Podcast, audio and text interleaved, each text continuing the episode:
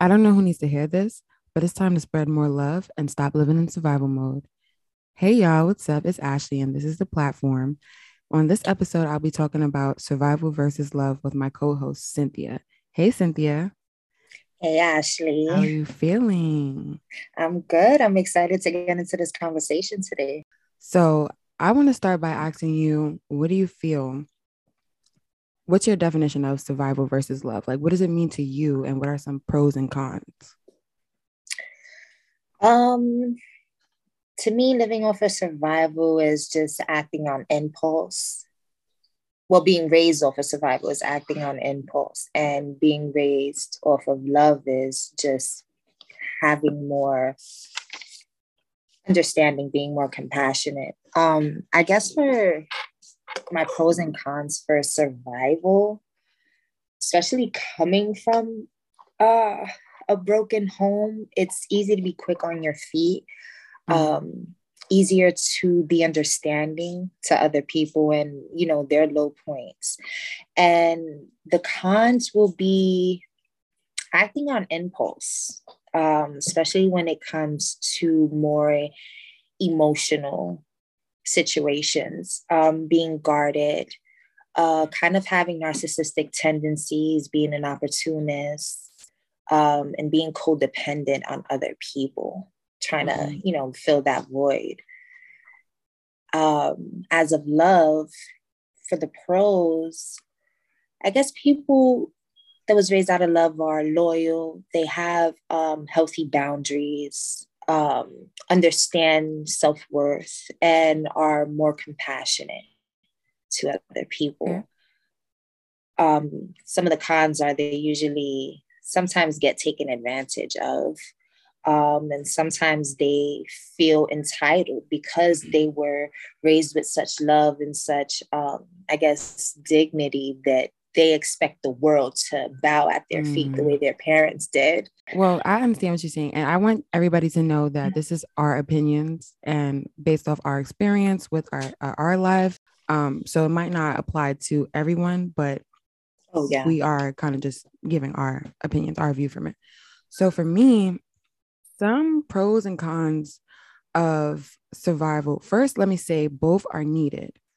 Like the skill of survival is way different from survival mentality. So when I'm speaking on survival, I'm not speaking from a place of, you know, having the skills and the tools to survive, but more so the unhealthy perspective and the mentality of, you know, being raised off of survival. So for cons, I think that they are victims as well.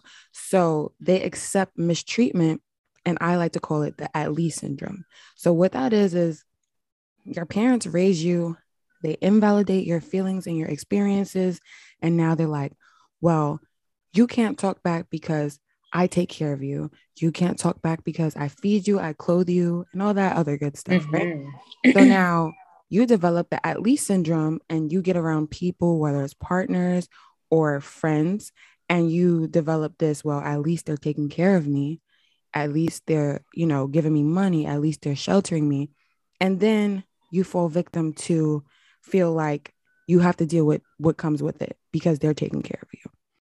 Pros to being raised off of survival would be I feel like those people are very loyal because once they really grow, like you grow on them, they will ride out for you um, because they know how it feels to take a bunch of losses with people.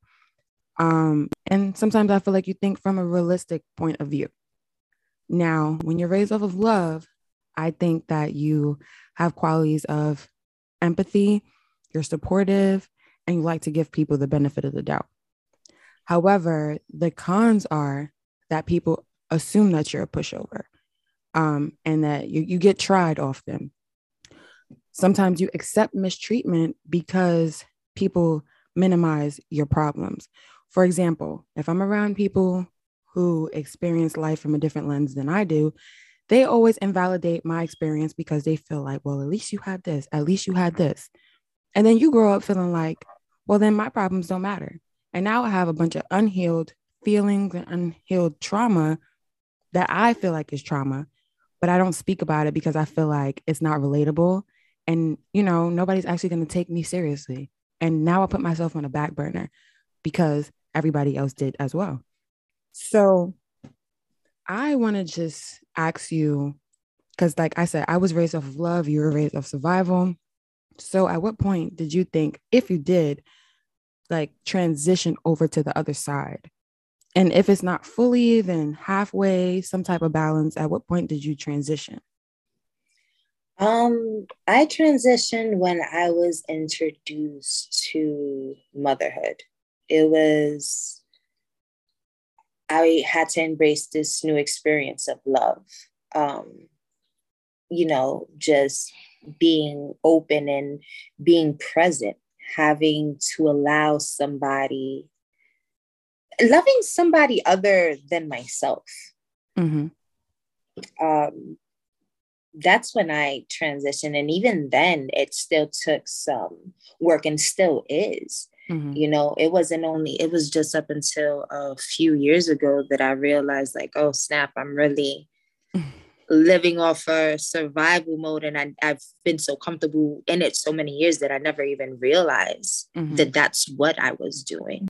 Okay. Well, motherhood changed, well, pushed you over to the other side obviously the tools that you know you grew up on you realize mm-hmm. that you don't want your child to experience it in the same manner um, which is what we had discussed before when we were like it either makes you bitter or it makes you better like some people they don't recover from that cycle so mm-hmm. they'll inflict what they've learned on their children and then continue the cycle you know and then some of some like you they want to break that cycle so you start right. getting out of your comfort zone and you sit there and you try to teach the best that you can, but at least you're doing it. You're not following the steps of those who um, raised you to the best that they could because they probably grew up off of survival as well. So for me, like I said, I grew up off love. However, I didn't transition into survival mode. It was more so my situation. I was put in a situation where everybody else was in survival mode. And I felt mm. like very, very uncomfortable. So I used to live in a group home. Um, growing up as a teen, I was in a group home for a little while. And I went in blindsided, like completely blindsided. Because when I went in, I was like, you know, giving people the benefit of the doubt thinking like, you know, this is unfortunate, but this is just a stepping stone in life. I was thinking from an optimistic point of view, like this is I'm just here and I'm about to just take this as a lesson and learn from it and grow from it. Mm-hmm. However, when I was in the house, everybody was like looking at me like side eyeing me. People think I'm fake because I'm just too nice. You know, they're just questioning me. You know, this it was just very, very, it made me uncomfortable. So it made me feel like, okay, cool. Well, if y'all treating me like this, then that means that y'all are like that too. Because for me, I feel like if I see you from a point of view, I'm seeing you how I view myself and what I'm capable of. So if I'm capable of love, I'm viewing you with the lens of love as well. Like you're capable of it too. So I'm mm-hmm. automatically thinking, like, okay, if they're viewing me like this, then that means you're capable of it. Not thinking like, okay, this is they're probably not like that, but they're experience they experience something like that. So it made me uncomfortable and it put me in a position where I had to be super guarded. And I feel like this will connect to how me and you met each other when we were in college and how I viewed you versus how you viewed me. Because when I met you, I was fresh out the group home, starting mm-hmm. college. Um, so I was already going through that process that I've never experienced before. So I was right. heavily, heavily guarded. So, do you want to, you know, talk about how we met each other? oh, yeah. Um, it's funny how you say you were heavily guarded because I actually, at that point, when we first met in college, I think my son was two years old. Mm-hmm. And I was just learning how to be open and how to be embracive. Um, so when I first seen you, I attempted um, with you. And I think that first interaction was pretty cool because we were talking with um, Greg, mm-hmm. if I'm not mistaken. That was fine. It was the second time when I had mm-hmm. said hi to you and you kind of like looked at me and gave me a little slight smirk but it was kind uh-huh. of one of those like huh mm-hmm. yeah like this girl don't want nothing to do she go ahead right right like, i hope this doesn't go past the hello right um and i remember sitting down in class thinking like this heifer i went out my way said hi You're not even gonna acknowledge me or even acknowledge the fact that I tried. Right. Um so I was surprised that towards the end when you had spoke to me mm-hmm. and I was I was thrown off guard.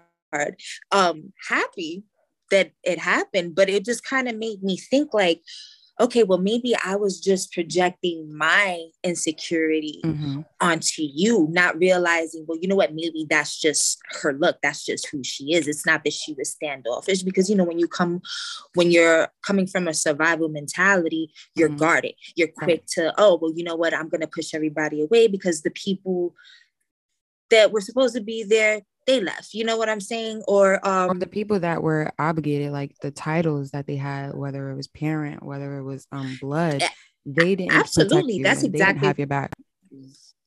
Right, right. You know, um, so I thought that was that was um pretty cool because that's something that I really never experienced mm-hmm. with anybody, especially with the environment. You know, we grew up in. It's right everybody's not so nice. right. We from the Bronx, by the way. We from the Bronx. From right.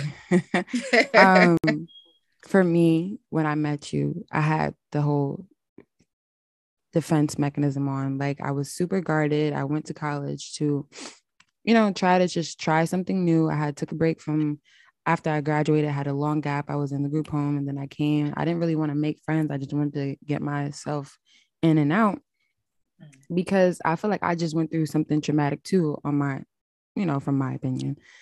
And it's so crazy that I said my opinion. Like, if you can tell, I'm still minimizing my experience, right?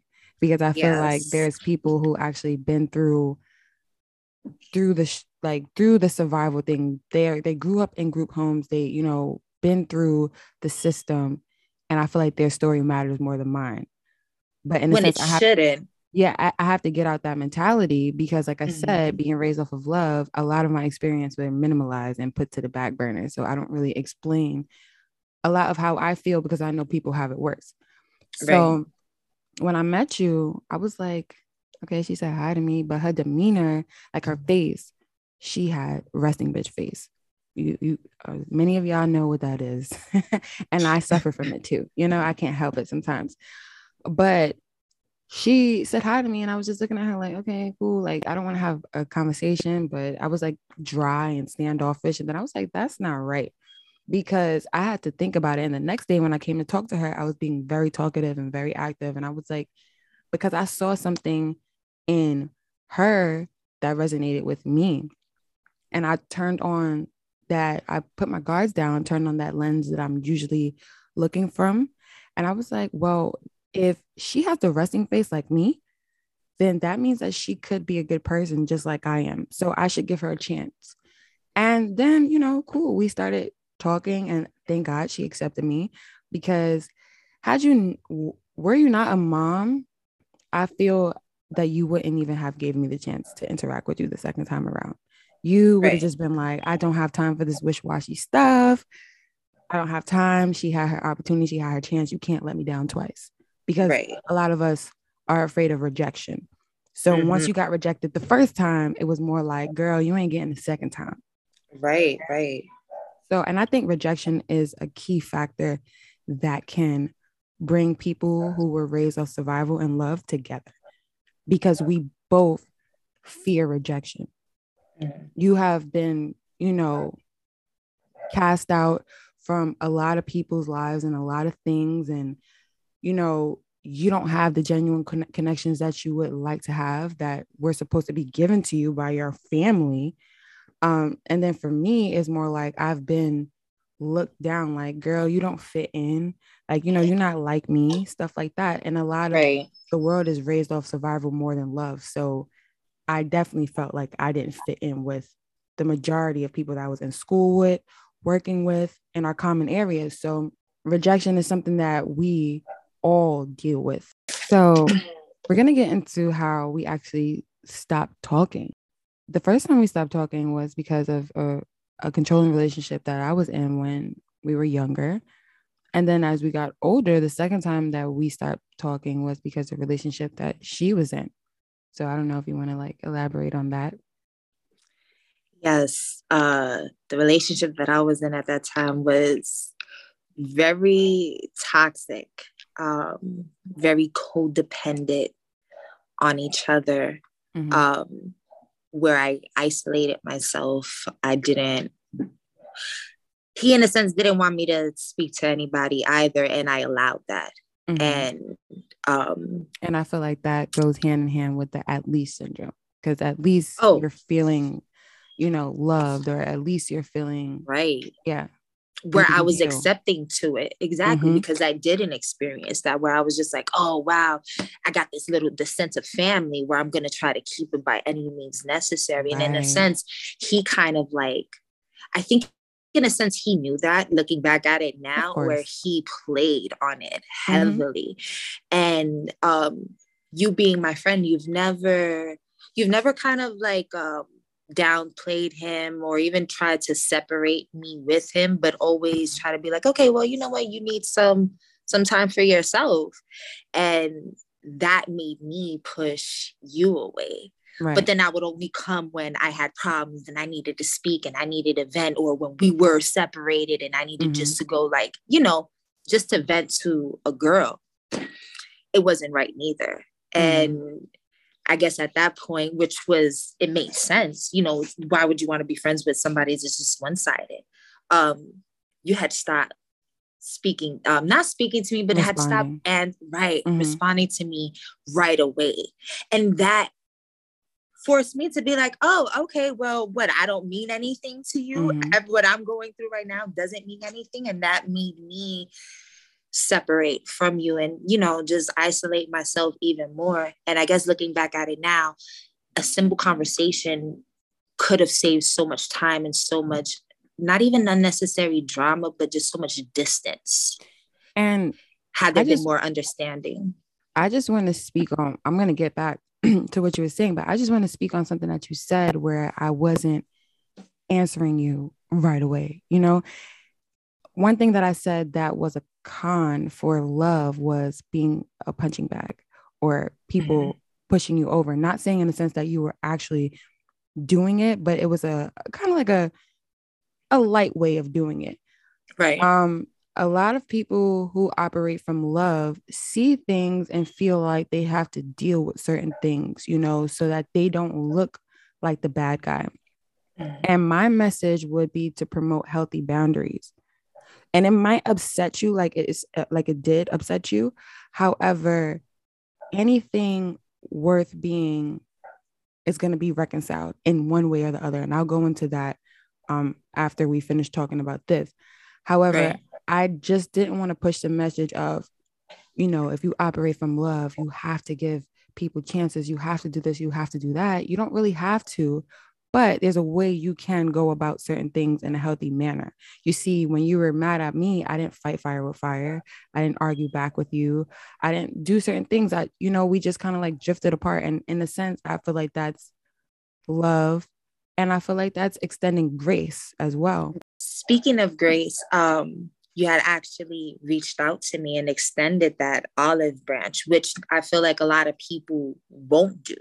Right. Um, especially when you have a very, very strong character, you yes. know, where somebody you know your worth. And it's like, okay, well, you know, you kind of played yourself and you you still went out and I, yeah. See, in a sense too, with extending grace, I also did want to give more advice, which was where I was wrong. I do not feel like I should have cut you off, or like you cut me off, actually. You stopped talking to me. However, I felt like I could have pushed myself a little bit more. It was something personal for me, though. I could have pushed mm-hmm. myself a little bit more because of your the situation you was in. So I want everybody to use their discernment to figure out what's worth it and what's not worth it.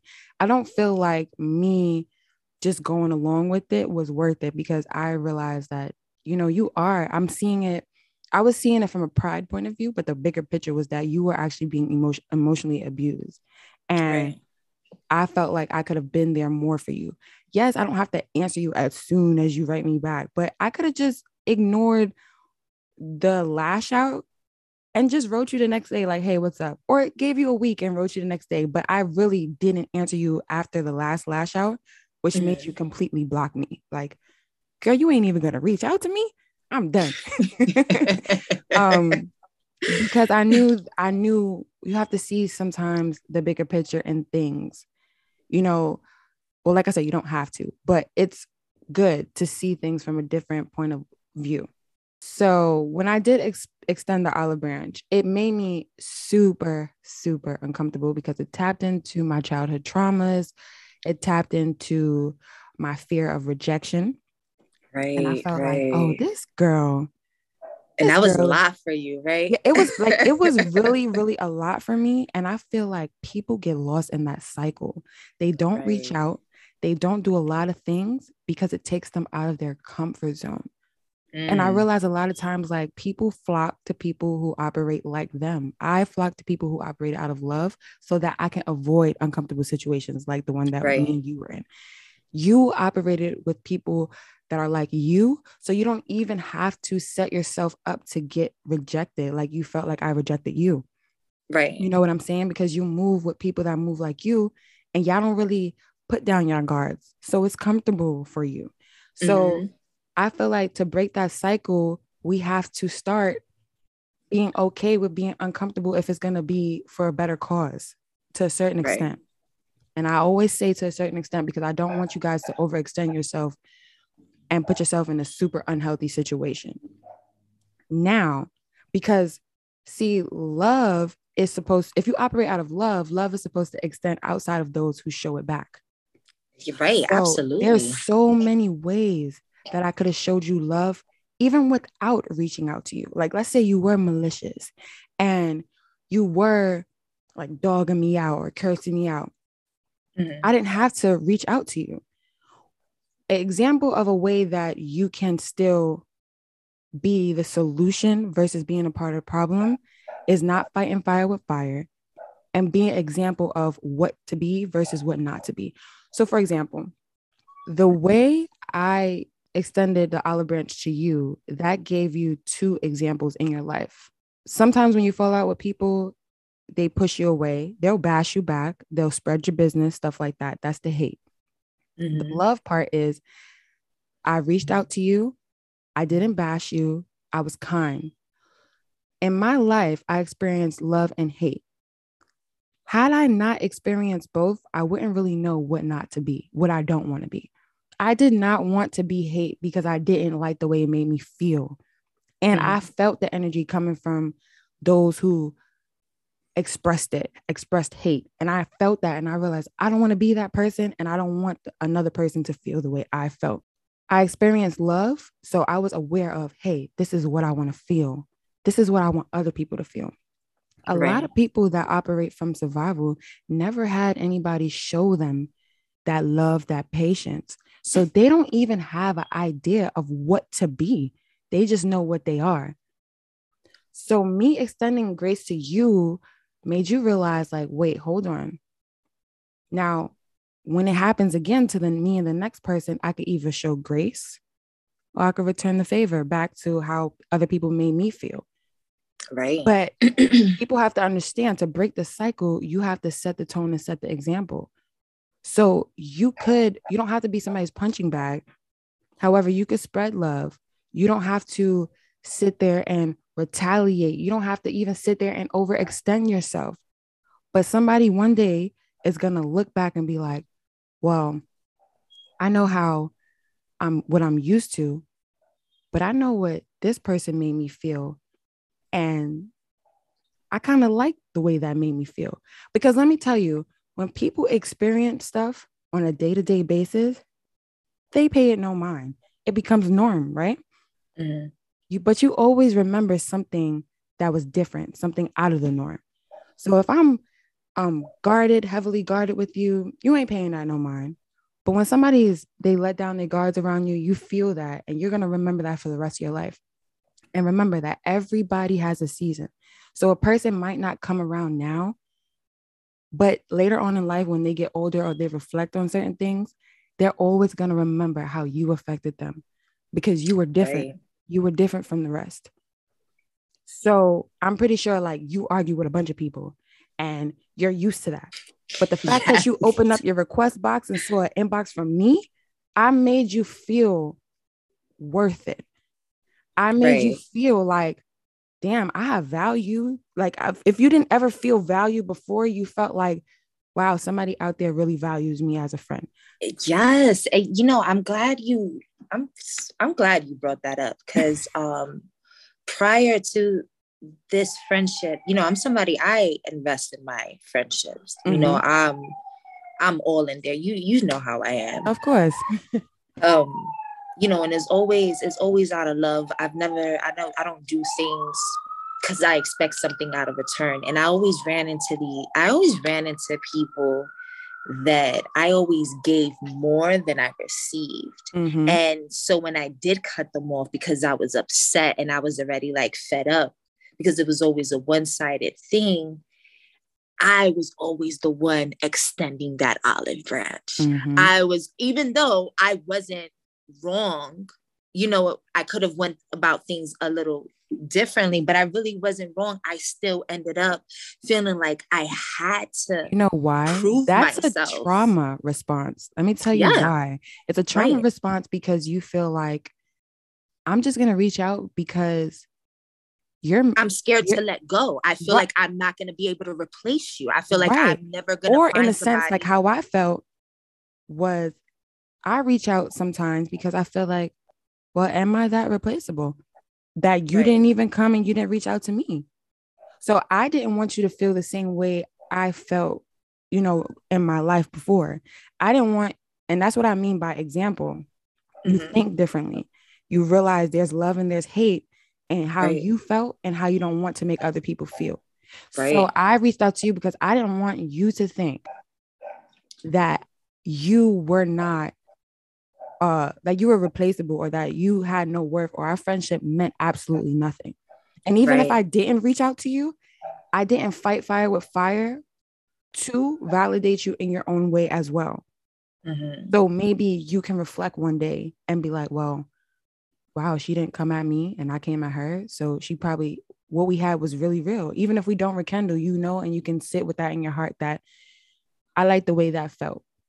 You might not like the way it feels at the moment because I'm not fueling you back up and you can't right. like, but now you have to sit with that and you have to reflect on that. And then now you're like, okay, cool.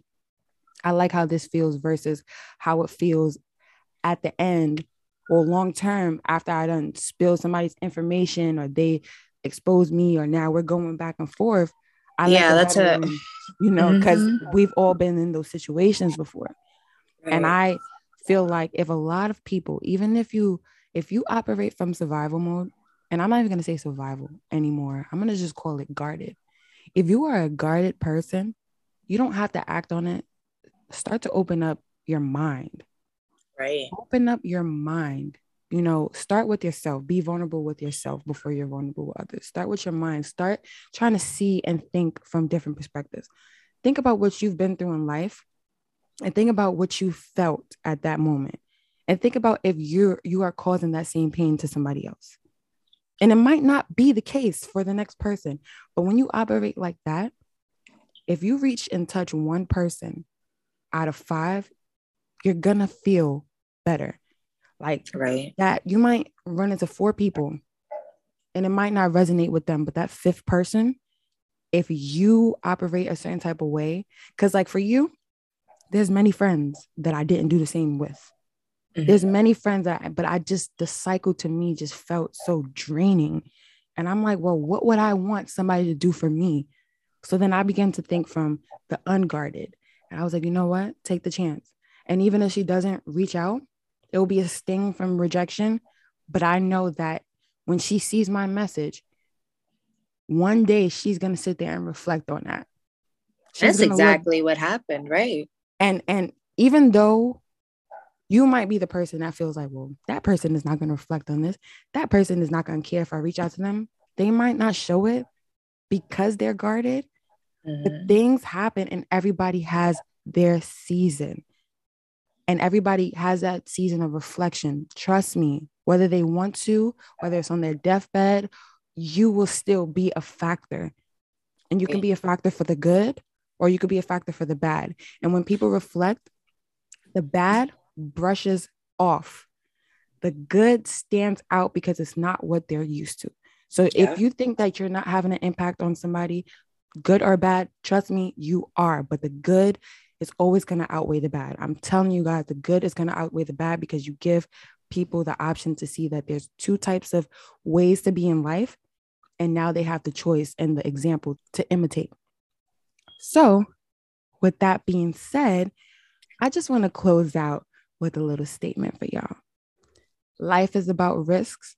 However, love is a risk I'm willing to take to break the cycle.